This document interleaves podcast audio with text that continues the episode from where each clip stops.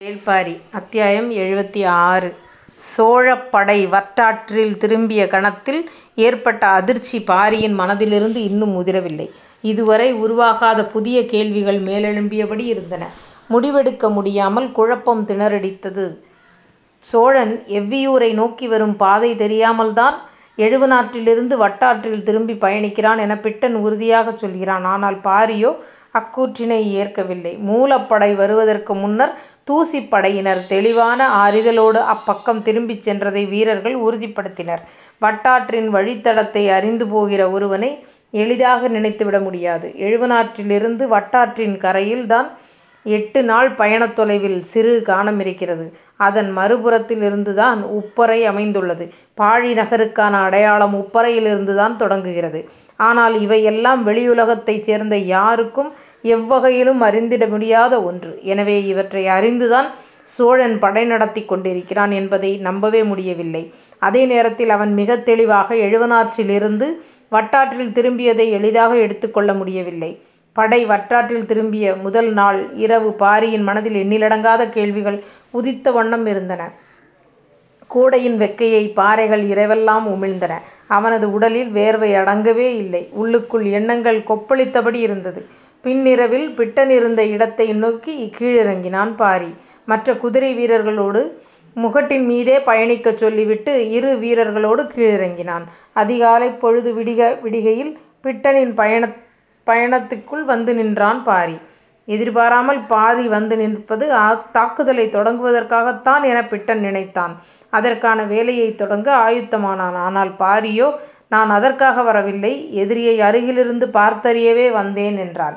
நாம் தாக்குவதற்கு காலம் தழுத்தக்கூடாது என வாதிட்டான் பிட்டன். அவனது எண்ணங்களைத் தெரிந்து கொண்ட பாரி உத்தரவேதும் கொடுக்கவில்லை.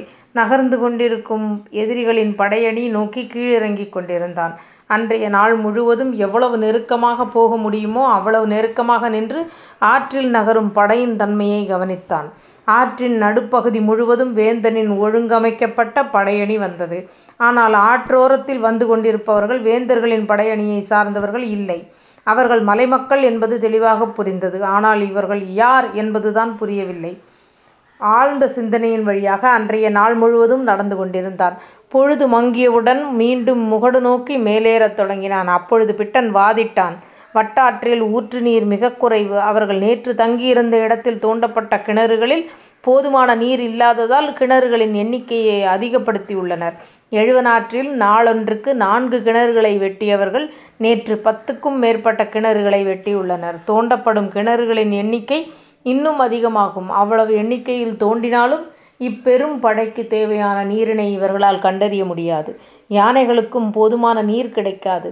இன்றிரவு நிலைமை இன்னும் மோசமாகும். நாளை அனைவரிடம் முழுமையான சோர்விருக்கும். நாம் தாக்குதலைத் தொடுக்க நாளை இரவு மிகப் பொருத்தமானது என்றான். பாரி மறுமொழி எதுவும் சொல்லவில்லை. அமைதியின் மூலமே மறுப்பினை சொல்லிவிட்டு மேல்நோக்கி நடக்கத் தொடங்கினான். எதிரிப்படையின் ஓரம் பகுதியில் வரும் மலையின மக்களின் உடலமைப்பினைப் பற்றியே மீண்டும் மீண்டும் சிந்தித்தபடி வந்தான். அவர்கள் பச்சைமலர் தொடர்பகுதியைச் சேர்ந்தவர்கள் அல்ல. அப்படியென்றால் யார் அவர்கள் என்று எண்ணியபடியே நடந்தான். முள்ளூர் பெரியவர் சொன்ன குறிப்புகள் நினைவுக்கு வந்தன. இரவாதன் சொன்ன அத்தனை செய்திகளையும் சிந்தித்துப் பார்த்தான்.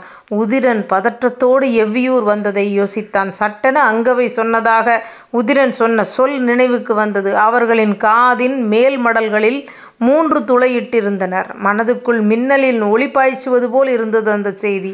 எவ்வளவு முக்கியமான குறிப்பினை அங்கவை சொல்லியுள்ளாள். மரத்தின் மீதிருந்து பார்த்ததால் கீழ் செல்பவர்களின் காது மடல்களை துல்லியமாக அவள் பார்க்க முடிந்துள்ளது. நாம் மிகத் தொலைவிலிருந்து பார்த்ததால் அதனைப் பார்க்க முடியவில்லை என்று நினைத்துக் கொண்டிருந்த பாரி மனதில் எதிரிப்படையில் வந்து கொண்டிருப்பது யார் எனப் பிடிபடத் தொடங்கியது. காது மடல்களில் மேல் நிலையில் மூன்று துளைகளை இடுபவர்கள் மேல்காடர்கள் என்றும் கீழ் சதையில் இரு துளைகளை இடுபவர்கள் கீழ்காடர்கள் என்றும் காதின் நடுநரம்பினை ஒட்டிப் பெரிய துளையினை இடுபவர்கள் குறுங்காடர்கள் என்றும் கேள்விப்பட்டுள்ளான். நெடுங்காடர்கள் இதுவரை பாரி நேரில் பார்த்ததில்லை. ஆனால் அவர்களைப் பற்றிய எண்ணற்ற கதைகளை வேளிர்குலம் அறியும். அவை அனைத்தும் கடகடவென நினைவுக்கு வந்தது. வேளிர்குலம் நெருப்பினை அறியவும் வார்த்தெடுக்கவும் கட்டுப்படுத்தவும் ஆற்றல் கொண்டதைப் போல நீரினைப் பற்றி பேரறிவு கொண்டவர்கள் காடர்கள் என்பது நினைவுக்கு வந்தது. மண்ணுக்குள் இருக்கும் கடுநீரை எப்படித் துல்லியமாக அவர்கள் கண்டறிந்தார்கள் என முள்ளூர் பெரியவர் அன்று எழுப்பிய கேள்விக்கு இன்று விடை கிடைத்தது. நீரும் நெருப்பும் போல கிழக்கும் மேற்கும் போல இயற்கையின் ஆதி ஆற்றலை வெளிப்படுத்தும் இரு குடிகள்தாம் வேளிர்களும் காடர்களும். இவர்களுக்குள் எதிரெதிர் நிலைமை கொண்ட முரண்கள் ஆதியிலிருந்தே உருவாகிவிட்டது. வேளிரோடு பகைமை கொண்டு பழி தீர்க்க எண்ணற்ற சடங்குகளை காடர்கள் நடத்துவார்கள் என்பதும் பாரி அறிந்ததே. காடர்களின் கண்ணீர் படாமல் எப்படி அங்கவை தப்பினாள் என்பது இப்பொழுதுதான் பெரும் வியப்பாக இருக்கிறது. அவர்கள் கண்ணில் பட்டிருந்தால் எவ்வளவு பெரிய கொடூரம் நிகழ்ந்திருக்கும் என நினைத்தபடி விரைவாக நடந்தான். சிறுவயதில் காடறியும் பயணத்தின்போது வடதிசை ஊரொன்றின் கிழவன் சொன்ன சொல் நினைவுக்கு வந்தது. காடர்களும் கருநொச்சியும் இருக்கும் வரை எந்தப் புதையலையும் யாரும் மறைக்க முடியாது. எந் எந்த அது நினைவுக்கு வந்த மறுகணம் குலநாகினியின் வாக்கும் நினைவுக்கு வந்தது. பறம்பு மக்கள் இருக்கும் வரை பாழி நகரை எவனும் நெருங்க முடியாது. சொற்களின் நினைவுக்குள்ளிருந்து மீண்டு வந்தான் பாரி. அவனது மனதிலிருந்து கேள்விகள் அனைத்தைக்கும் விடை கிடைத்தது. சோழன் காடர்கள் மூலம் பாழி நகர் பற்றிய குறிப்பினை அறிந்துள்ளான். இப்பொழுது அதனை நோக்கியே அவன் போய்க் கொண்டிருக்கிறான். கீழ்க்காடர்களே நீர் சுரப்பைக் கண்டறிந்து கிணற்றினை உருவாக்கியுள்ளனர். படையின் இருபுறமும் நெடுங்காடர்கள் அணிவகுத்து வருகின்றனர். குறுங்காடர்கள் நச்சுப் பூச்சிகளைக் கையாளத் தெரிந்தவர்கள். நகர்ந்து கொண்டிருக்கும் இப்பெரும் படையை எளிதில் அழிக்க முடியாது. ஏனென்றால் நெடுங்காடர்கள் அடர்மரக் கொப்புகளை ஒன்றோடொன்று பின்னித் தடுப்பரண்களை எளிதாக அமைத்து விடுவர். நாம் வீசும் அம்பும் ஈட்டியும் அந்தத் தடுப்பரணைத் துளைத்துக்கொண்டு உள்ளே போகுவது மிகவும் கடினம். நெடுங்காடர்கள் இருக்கும் வரை இப்படையைப் பக்கவாட்டிலிருந்துதான் தாக்க முடியும். பிட்டன் மிகவும் அவசரப்படுகிறான். இரவாதனோ நாள்தோறும் உத்தரவைக் கேட்டு குறிப்புகள் அனுப்புகிறான். நீராதாரம் உருவாக்கப் போகும் சிக்கல் என்னவென்பதையும் நம்மால் எளிதில் முடிவு செய்ய முடியாது. சற்றே பொறுத்திருந்தான் பார்க்க வேண்டும் என்று எண்ணியபடி உச்சி முகட்டினை அடைந்தான் பாரி. சோழப்படை வற்றாற்றில் திரும்பிய ஆறாம் நாள். பொழுது நண்பகலைக் கடந்தது. கதிரவனின் சூடு உச்சம் கொண்டிருந்தது. நெடுங்காடர்களின் தளபதி துணங்கன் யானைப்படையின் நடுப்பகுதியிலிருந்து வேந்தரைக் காண வந்திருந்தான். யானையின் மீது அம்பாரியிலிருந்து அமர்ந்து வந்த செங்கணச் சோழன் அருகிலிருக்கும் குதிரையில் வந்து கொண்டிருக்கும் உரையன் துணங்கன் வந்துள்ள செய்தியை வேந்தனுக்குத் திரை விலக்காமல் மெய்காப்பாளன் சொன்னான். சிறிது நேரத்தில் திரையை விலக்கினான் செங்கணச் சோழன். துணங்கன் முறைப்படியான மரியாதையைத் தெரிவிக்க குதிரையிலிருந்து கீழிறங்கி நின்றான். அம்பாரியிலிருந்து எட்டிப் பார்த்தபடி அதனை ஏற்ற வேந்தன் என்ன செய்தி? என்றான். துணங்கன் பதில் சொல்லும் முன் அவனைக் குதிரையின் மீது ஏறும்படி கையசைத்தான் வேந்தன். துணங்கன் குதிரையின் மீதேறிப் பேசும்போது அது யானையின் மீதிருந்து கேட்பதற்கு வசதியாக இருந்தது. ஆனால் இந்தச் செயல் வேந்தன் களைத்துப் போய் உள்ளான் என்பதன் அடையாளமாகவே துணங்கனுக்குத் தோன்றியது. அவன் சொன்னான் இவ்வாற்றில் நீராதாரம் எதிர்பார்த்ததை விட மிகக் குறைவாக இருக்கிறது. என்ன செய்யலாம்? பறம்பின் மிகக் கடுமையான பகுதியை நாம் கடந்துவிட்டோம் அவர்களின் மிகப்பெரிய ஊர்கள் இருப்பதெல்லாம் எழுவனாற்றின் பகுதியில்தான். இனி பேராபத்து ஏதுமில்லை. எனவே நாம் படைகளை கையாளுவதில் சில முடிவுகள் எடுக்க வேண்டும். என்ன முடிவு எடுக்க வேண்டும்? யானைப்படையின் ஒரு பகுதியும் காலாட்படையின் ஒரு பகுதியும் ஒரு நாள் இடைவெளியில் பின்தொடர்வதை போல ஏற்பாடு செய்யலாம். அதன் மூலம் நீராதாரத்தைப் பகிர்ந்து கொடுக்க முடியும். படையும் தெளிச்சி கொண்டு முன்னேறும். நம்முடைய தாக்குதல் திறன் எந்தக் கட்டத்திலும் குறையாது என்றான். சற்றே பதறிய உரையன் இல்லை அப்படிச் செய்வதன் மூலம் நமது ஆற்றலை நாமே பிரித்தவர்களாகி விடுவோம். எதிரி தாக்குதல் தொடுக்க வசதியாகிவிடும் என்றான். துணங்கன் சொன்னான் அப்படிச் செய்யவில்லை என்றால் நாளையே வீரர்கள் சிலர் மயங்கி விழ நேரலாம். போதிய நீரின்றி தொடர்ந்து வேலை வாங்கப்படும் யானைகளின் நடத்தை எப்படி இருக்கும் என்பதை நம்மால் கணிக்க முடியாது. வீரர்கள் மயங்கி விழத் தொடங்கினால் அது போருக்கான மனநிலையை முற்றாகச் சிதைத்திருக்கும் என்றான். பின்னால் வரும் இரண்டாம் நிலைப் படை வலிமை குன்றியிருக்குமேயானால் எதிரிகள் அதனைச் சூழ்ந்து தாக்கி அழிப்பர் என்றான் உரையன். நெடுங்காடர்கள் இருக்கும் வரை மலை மீதிலிருந்து அவர்கள் எறியும் ஈட்டியும் அம்பும் எந்தப் பாதிப்பையும் ஏற்படுத்தாது. இப்பகுதியெல்லாம் அடர்காடுகள். ஆற்றங்கரையோரத்திலிருக்கும் இருக்கும் மரத்தொகுதிகளை ஒரு பொழுதுக்கும் பிள்ளையாய மாற்றிவிட முடியும். பின்னல் வலைகளாக மாற்றிவிடும். நெடுங்காடர்கள் உள்ளபோது அதனை பற்றி கவலை இல்லை. எண்ணிலடங்காத மூங்கில் மரங்கள் ஆற்றோரம் இருக்கின்றன என்றான். சிறிது நேரம் சிந்தித்த செங்கனச்சோழன் இரு தொகுதி யானைகளையும் ஈராயிரம் வீரர்களையும் இங்கேயே தங்கச் செய்யுங்கள். முன்னணிப்படை வழக்கம்போல் காலையில் புறப்படட்டும். இரண்டாம் நிலைப்படை ஒரு நாள் இடைவெளியில் நம்மை பின்தொடரட்டும். அவசரத் தேவை என்னவென்றால் கூட ஒரு நாள் நடை தொலைவை எளிதில் வந்து சேர்ந்துவிடலாம். இருவரும் ஏற்றுக்கொள்ளும் பதிலாக இருந்தது அது. ஆனால் துணங்கனுக்கு ஐயம் இருக்கத்தான் செய்தது. இரு தொகுதி என்றால் இரு இருநூறு யானைகள்தான். மீதமுள்ள முந்நூறு யானைகளுக்கு நீர் கிடைப்பது கடினம். எனவே சமமாகப் பிரிப்பதே சிறந்தது என்று தோன்றியது. ஆனால் இதற்கு மேல் வேந்தனிடம் பேசுவது முறையல்ல என்று தோன்றியதால் துணங்கன் அமைதி காத்தான். ஆனால் உரையன் சொன்னான் பின்னணிப் படையின் பாதுகாப்புக்கு நாம் கூடுதல் ஏற்பாடுகளைச் செய்தாக வேண்டும். மிகச்சிறந்த தளபதிகளை அங்கு நியமிப்போம் என்றான் வேந்தன். சரி எனத் தலையாட்டினான் உரையன். இரண்டாம் நிலைப் படை யானைப் படையும் கச்சனைக் காலாட்படைக்கும் அழிமார்பனைத் தளபதியாக்க உத்தரவிட்டான். நெடுங்காடர்களுக்கு யாரைத் தளபதியாக்கலாம் எனத் துணங்கனைப் பார்த்துக் கேட்டான் செங்கணச் சோழன். துணங்கன் சொன்னான் முன்னால் செல்கிறவர்களுக்குப் பின்னால் வரும் படையின் மீது ஐயமோ கவனமோ சிறிதும் இருக்கக்கூடாது. அந்தளவு அது வலிமை மிக்க படையாக அறியப்பட வேண்டும். எனவே இரண்டாம் நிலைப் படைக்கு நானே தளபதியாக நிற்கிறேன். முன்னணிப் படையின் நெடுங்காடர்களுக்கு சிவியன் தளபதியாக இருக்கட்டும் என்றான். நெடுங்காடர்கள் சோழர்களுக்கான இப்போரில் பங்கேற்கவில்லை.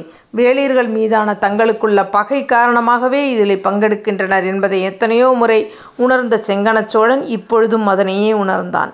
உதிரன் ஈங்கையனை அழைத்துக் கொண்டு ஆறாம் நாள் இருக்கங்குன்றுக்கு வந்து சேர்ந்தான். அவன் வரும் வரை குதிரைகளைப் பாதுகாப்பது பெரும் போராட்டமாக இருந்தது.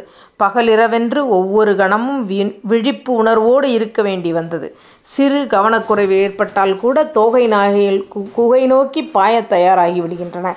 நாள்கள் செல்ல செல்ல பசி அவற்றை வெறிகொள்ளச் செய்தது. குதிரைகளின் சுவை வேறு வேட்டையை நோக்கி அவர்கள் வேறு வேட்டையை நோக்கி திரும்ப விடவில்லை. குகைக்குள் இருக்கும் குதிரைகளை வேட்டையாட ஒவ்வொரு கணமும் முயற்சி செய்து கொண்டே இருந்தன. குகையை காத்து நிற்கும் வீரர்களின் எண்ணிக்கை இருமடங்கு அதிகப்படுத்தினான் தேக்கன். பறவை நாகங்கள் வந்தும் எந்தவித பயனும் இல்லை. தோகை நாய்கள் ஒரே கடியில் அவற்றை இரு துண்டுகளாக்கி விடுகின்றன. வழி தெரியாமல் திகைத்தபடி குகையைக் காத்து நின்றனர் வீரர்கள். ஆறாம் நாள் உதிரனும் ஈங்கையனும் வந்து சேர்ந்தனர். பரம்பில் இல்லாத புதுவகையான விலங்கு என்று அதன் தன்மையைச் சொன்னவுடன் ஈங்கையன் சொல்லிவிட்டான் அதன் பெயர் தோகை நாய் என்று. எந்தவித தாக்குதலாலும் அதை வீழ்த்த முடியாது என்று சொன்ன ஈங்கையன் தந்திரத்தால் மட்டுமே அதனைக் கொல்ல முடியும் என்றான். ஈங்கையனை அழைத்துக்கொண்டு புறப்படும் போதே எல்லாவற்றையும் பேசி அவற்றுக்கான எந்த ஏற்பாடுகளையும் செய்தபடியே வந்தான் உதிரன். கரும்பு பாகு கிடைக்குமா என்று கேட்டான் ஈங்கையன். பரம்பில் கரும்பில்லை என்றான் உதிரன். இனிப்புச் சுவை கொண்ட பாகு வேறென்ன கிடைக்கும்? பனம்பாகும் ஈச்சம்பாகும் கிடைக்கும் என்றான் உதிரன். எத்தனை பெருங்குடங்களில் பாகு கொண்டு வர முடியுமோ அத்தனை குடங்களின் பாகுகளை அவரிடம் கொண்டு வரச் சொல்லுங்கள் என்றான் ஈங்கையன். வரும் வழியிலேயே எந்தெந்த ஊருக்கு ஆள் அனுப்பி வேண்டுமோ அந்தந்த ஊர்களுக்கு ஆட்களை அனுப்பி ஏற்பாடுகளை காலம் தாழ்த்தாமல் செய்தான் உதிரன். பிரிக்க முடியாதபடி ஒட்டிக்கொள்ளும் பசை என்ன இருக்கிறது? என்று கேட்டான். பலவகையான பசைகள் இருக்கின்றன என்றான் உதிரன். துளிபட்டாலும் பிரித்து முடியாத ஒட்டிக்கொள்ளக்கூடிய பசையை ஏற்பாடு செய்யுங்கள் என்றான். அதற்குப் பொருத்தமான ஆட்களை அனுப்பி வைத்தான் இருக்கன்குன்றுக்குக் கொண்டு வந்து சேர்க்கச் சொன்னான். பசை வாடை அடிக்காமலிருக்க சுவை கூட்டிகளை அதனுடன் சேர்க்க வேண்டும் என்றான். அதற்கும் ஏற்பாடாகியது. ஈங்கையன் அவற்றோடு மூன்று வீர்களை அழைத்துக் கொண்டு வந்தான். அவர்களால் உதிரனைப் போலவோ பரம்பின் வீரர்களைப் போலவோ வேகங்கொண்டு ஓட முடியவில்லை. எனவே உதிரனும் சற்று மெதுவாக அவர்களை நோக்கி நடக்க வேண்டியுள்ளது. அவர்கள் ஆறாம் நாள் இருக்கன்குன்றினை வந்தடைந்தார்கள். ஈங்கையன் கேட்டவையெல்லாம் அவன் வரும் முன்னரே வந்து சேர்ந்திருந்தன. அவன் வியந்து போனான். குகை காத்து நிற்கும் தேக்கனைக் கண்டு வணங்கினான். நீலனின் மணவிழாவின் போது அவனிடம் நிறைய பேச வேண்டும் என்று தேக்கன் விரும்பியிருந்தான். ஆனால் அதற்கு வாய்ப்பில்லாமல் போயது. தேக்கனைக் கண்டதும் தோகை நாய்களைப் பற்றிச் சொல்வதற்கு எவ்வளவோ இருக்கின்றன. ஆனால் அவற்றை வீழ்த்தும் வழி மட்டும் இப்போது பேசுவோம். தேக்கனும் மற்றவர்களும் அவன் என்ன சொல்லப் போகிறான் என்பதை ஆர்வத்தோடு எதிர்பார்த்தனர். மூன்று குதிரைகளை நாம் இழக்க வேண்டியிருக்கும் என்றான். இன்னும் மூன்றா? என்று கேட்டான் வீரன் ஒருவன். ஆம் மூன்று குதிரைகளின் குதிரைகள் இருப்பது அவற்றுக்குத் தெரியும். எனவே மூன்று குதிரைகள் கட்டாயம் தேவை. காயம்பட்ட அல்லது வயதான குதிரைகளைக் கொடுங்கள் என்றான். சரி என சம்மதித்தனர். தோகை நாய்களை வீதுவதற்கான ஒரே வழி அதனுடைய தோகைதான் என்றான். வீரர்கள் அவன் சொல்வதை பெரும் வியப்போடு பார்த்து கொண்டிருந்தனர். பெருவட்ட வடிவில் செடி கொடிகளை நன்றாக விலக்கி களம் அமையுங்கள். அவ்விடம் வந்து முழுவதும் ஈச்சம் பாக்கும் இறுகிப் பிடிக்கும் பசையும் அவற்றின் வாடை தெரியாது மறைக்கும் அளவுக்கு சுவையூட்டிகளும் கலந்த கலவையை நன்றாக ஊற்ற வேண்டும். அவ்விடம் முழுவதும் ஊற்றிய பின் ஒரு குதிரையை மட்டும் வீரர்கள் சிலர் அக்களத்தின் நடுப்பகுதிக்கு கொண்டு செல்ல வேண்டும். குகை விட்டு வெளிவரும் குதிரையைக் கண்டு தோகை நாய் மின்னல் வேகத்தில் பாய்ந்து வரும். பாகு ஊற்றப்பட்ட வட்டத்தின் நடுவில் கொண்டு போய் குதிரையை விட வேண்டும். தோகை நாய்கள் அதன் மீது பாயத் தொடங்கியதும் குதிரையை விட்டுவிட்டு வந்துவிட வேண்டும். எண்ணற்ற தோகை நாய்கள் பாய்ந்து வந்து அதனை கடித்து குதறும். இத்தனை நாள் பசிக்கு ஒரு எலும்பினைக்கூட அவைகள் மிச்சம் விட்டு வைக்காது. தோகை நாய்களும் இப்புறம் அப்புறமும் குதிரை கரியை இழுத்து முன்னால் மடக்கி உட்கார்ந்து கடிக்கு உண்ணும் போதெல்லாம் அதன் தோகை முழுவதும் பாகு கலவையில் முழுமையாக புரளும். குதிரையை தின்று முடிக்கும் வரை அது வேறெங்கிலும் கவனம் கொள்ளாது. அதன் பிறகு எழுந்து ஓடத் தொடங்கும்போதுதான் தெரியும் வால்பகுதியிலுள்ள தோகையும் அடிவயிற்று முடியும் முழுவதுமாக ஒன்றோடொன்று ஒட்டிக் கிடப்பது. அது தவ்வித் தவ்வித் தாவும்போது தோகை முடிகள் சிலிர்த்து விரியாது வாலின் எடையும் தூக்கித் தாவ முடியாதபடி கனமாக மாறிவிடும். தோகை நாய்கள் இருபுறமும் அப்புறமும் குதிரைக் கரியை இழுத்து முன்காலை மடக்கி உட்கார்ந்து கடித்துண்ணும் பொழுதெல்லாம் அதன் தோகை பாகுக் கலவையில் முழுமையாகப் புரளும். குதிரையைத் தின்று முடிக்கும் வரை அது வேறெதிலும் கவனம் கொள்ளாது.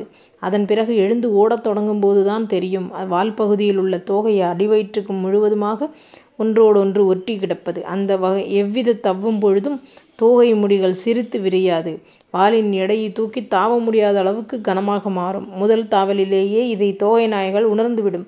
முன்னும் பின்னும் ஏதோ திரும்பிச் செய்து பார்க்கும். பாகுச் சுவையால் மரக்கிளையில் உட்கார்ந்தாலும் எறும்பும் பூச்சிகளும் அதனை மொய்க்கத் தொடங்கும். அப்பொழுதுதான் நீள்வாயின் வேட்டை தொடங்கும். தனது கூரிய பற்களைக் கொண்டு திரும்பித் திரும்பி அரிக்குமிடத்தில் கடிக்கத் தொடங்கும். வடபுறமும் இடப்புறமும் வண்டு ரீங்காரமிட்டுச் செல்வதைப் போல சுற்றி சுற்றி முற்பற்களால் கடித்திருக்கும். அதன் நீள்வாயின் முன்பற்கள் பின்னுடலை மாறி மாறி கீறும். பின்புற பிட்டங்களின் வாலிருந்தும் குருதி கசியத் தொடங்கும். எந்நேரமும் பூக்களும் பூச்சிகள் மொய்த்துக் கிடக்க எந்த இடத்தில் நின்றாரும் செவ்வெறும்புகள் பாறை எறும்பும் அல மலை எறும்பும் அதன்மேல் ஓடத் தொடங்கும். பேராற்றலோடு ஓடத் தொடங்கும். உட்கார முடியாமல் ஓடிக்கொண்டே இருக்கும். அது வெகு விரைவிலேயே ஓட முடியாத தன்மையை எய்தும். மலை முழுவதும் எதிரொலிக்கும் அதன் ஊளைச்சத்தம் சிறிது சிறிதாகக் குறைந்து இளைப்பின் வழியாக முனகலோடு அதன் வாழ்வு முடியும் என்றான் ஈங்கையன். இரவு நெருங்கியதும் வேலையைத் தொடங்கினர். குகைக்கு முன்னாலிருந்த செடி கொடிகளை வெட்டி அகப்புறப்படுத்தினர். கலவைகள் நன்கு தயாராயின. ஈங்கையன் சொன்ன பிறகு அதில் தேவையை உணர்ந்து எங்கும் கிடைக்காத ஏழு முட் தெள்ளுக் பசையையும் சேர்த்தனர். இனி அதன் ஒட்டும் தன்மைக்கு இணையேதும் இல்லை என்றான் தேக்கன். இரவானதும் வெளிச்சம் விழாதபடி பந்தங்களைத் திருப்பி வைத்து கலவைகளைக் கொண்டு வந்து ஊற்றினர். போதும் போதும் என்று சொல்லும் அளவுக்கு ஊற்றி முடித்ததும் மூன்று வீரர்கள் குதிரையைப் பிடித்துக்கொண்டு கலவையை நோக்கி வந்தனர். குதிரைகள் குகைவிட்டு வெளிவந்த கணமே தோகை நாய்கள் தமது தோகை சிலிர்க்க கிளைகளை விட்டு எழுந்தது. நீள வாய்கள் மெல்லத் திறந்தபொழுது கால்கள் குதிரையை நோக்கிப் பாய்ச்சலுக்குத் தயாராயியது. பொழுது நடுப்பகலைக் கடந்தது. பாரியை நோக்கிப் பிட்டன் மலையேறி மேலே வந்து கொண்டிருந்தான். தொலைவிலேயே அவன் வருவதைப் பார்த்து அறிந்தான் பாரி. பிட்டனின் பதற்றம் நாளுக்கு நாள் கூடிக்கொண்டே வந்தது. நெடுங்காடர்களைப் பாதுகாப்பு அரணாகப் பயன்படுத்தி அடர்காட்டுக்குள் நகரும் ஒரு படையை எளிதில் வீழ்த்த முடியாது என்பதை பாரி நன்கு உணர்ந்திருந்தான். அதனாலேயே பிட்டனோ எதிரியின் படையில் நெடுங்காடர்கள் இருக்கிறார்கள் என்பதையே அறியவில்லை. எனவே காலம் தாழ்த்தாமல் உடனே தாக்குதலைத் தொடங்க வேண்டும் என்று வலியுறுத்தியபடியே இருந்தான். வழக்கமான தாக்குதலால் இவர்களை ஒன்றும் செய்துவிட முடியாது. வேறு வழியை கண்டறிந்தால் மட்டுமே தாக்குதலுக்கு பயன் கிடைக்கும் என்ற சிந்தையிலேயே தாக்குதலை தள்ளிப் போட்டுக் கொண்டு வந்தான் பாரி. மேலேறி வந்த பிட்டன் சொன்னான் எதிரி குடிநீர் பற்றாக்குறையின் காரணமாக படையை இரு கூறாகப் பிரித்துள்ளான். நேற்றிரவு தங்கிய இடத்தை விட்டு இன்னும் ஒரு பகுதிப்படை புறப்படவே இல்லை. இதுதான் பொருத்தமான நேரம். இரவின் இன்றிரவு பின்னிறப்படையை தாக்கலாம் என்றான். சற்று பொறுத்திருப்போம் என்றான் பாரி. பிட்டனால் பாரியின் வார்த்தைகளை ஏற்கவே முடியவில்லை. இதுபோன்ற சிறந்த வாய்ப்புகள் இனி கிடைக்காமல் போகலாம். எதனை வைத்துச் சொல்கிறாய்? எனக் கேட்டான் பாரி. எதிரிகள் நீர் பற்றாக்குறையை சமாளிக்க சரியான உத்தியை வகுத்துவிட்டார்கள். இன்னும் இரு நாட்களில் இதே தன்மையில் அவர்கள் படையை நடத்திச் சென்றுவிட்டால் அதன் பிறகு அவர்கள் வலிமை அடைந்து விடுவார்கள். எப்படி? இரண்டு நாள் நடை தொலைவில் வட்டாற்றின் ஓரமாகச் சிறு கானகத்துக்குச் சற்று முன்னால் குளம் ஒன்று இருக்கிறது. எந்தக் கூடையிலும் நீர் வற்றாத குளம் அது. துவண்டு போயிருக்கும் எதிரிகள் யானைப்படையை முழுமையாகத் தெளிச்சு கொள்ளச் செய்துவிடும். நாம் அதற்குள் முந்தியாக வேண்டும் என்றான்.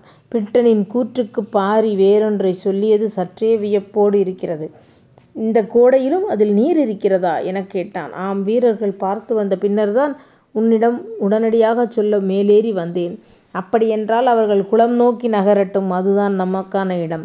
பிட்டனுக்குப் புரியவில்லை. அவ்விடத்தில் வைத்துத் தாக்கலாம் எனப் பாரி நினைக்கிறானோ என்று தோன்றிய கணத்தில் பிட்டன் சொன்னான் அது மேலிருந்து தாக்குவதற்கான நிலவமைப்பு கொண்ட இடமல்ல. அவ்விடத்தில் தாக்குதலைத் தொடுத்தால் எதிரியை வீழ்த்த முடியாது. அவ்விடத்தில் மட்டுமல்ல, மேலிருந்து தாக்கும் போர் முறையில் எவ்விடத்திலிருந்து தாக்கியாலும் வெற்றி எதிரிகளை வீழ்த்த முடியாது. பாரியா இப்படி சொல்வது என்று அதிர்ந்து கேட்டான் பீட்டன். ஏன் அப்படி சொல்கிறாய்? என்றான். சோழனின் படையை இருபுறமும் அரணென காத்து கொண்டு வந்திருப்பவர்கள் நெடுங்காடர்கள். நெடுங்காடர்களா? பிட்டன் ஒரு கணம் உறைந்து நின்றான். ஆம். அதன் வலிமை இருப்பதால் தான் பா பரம்புக்குள் துணிந்து இவ்வளவு தொலைவு முன்னேறியுள்ளான் சோழன். பிட்டனுக்கு அடுத்த கணம் என்ன கேட்பதென்றே தெரியவில்லை. அவன் அதிர்ச்சிக்குள் மூழ்கிக் கொண்டிருந்த பொழுது பாரி தெளிவு நோக்கி மேலேறிக் கொண்டிருந்தான். குளக்கரைதான் நமது தாக்குதலைத் தொடங்கப் போகும் இடம். வீரர்களின் எண்ணிக்கையை பல மடங்கு அதிகப்படுத்த வேண்டும். மீதமிருக்கும் வடதிசை ஊர்களில் நாற்பத்து மூன்றுக்கும் செய்தி அனுப்புங்கள். இரு கரைகளிலும் வீரர்கள் குவியட்டும். நாளை மறுநாள் நள்ளிரவில் தொடங்குகிறது நமது தாக்குதல் என்றான் பாரி. தாக்குதல் எப்பொழுது? என்று கேட்டுக்கொண்டே இருந்த பிட்டனின் கேள்விக்கு இப்போது விடை கிடைத்துவிட்டது. ஆனால் இதுவரை இருந்த வேகமும் தெளிவும் இப்போது குழப்பமாக மாறியது. மலைமுகட்டிலிருந்து கீழே தனது படை நோக்கி வந்தான் பிட்டன். எல்லா ஊர்களுக்கும் செய்திகளைக் கொண்டு சேர்க்க வீரர்கள் புறப்பட்டனர். வலக்கரையில் இருக்கும் இரவாதனுக்கு மலைக்குறிப்பு மூலம் செய்தி சென்று சேர்ந்தது. வீரர்கள் தாக்குதலைத் தொடங்க எல்லா வகைகளிலும் ஆயத்தமாகிக் கொண்டிருந்தனர். பிட்டன் விடையில்லாத கேள்விகளோடு இருந்தான். குளக்கரையில் வைத்து என்ன செய்துவிட முடியும்?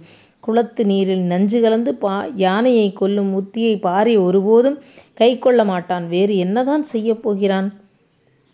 பொறுத்திருந்து பார்ப்போம். அடுத்த அத்தியாயம் நாளைக்கு பார்க்கலாமா?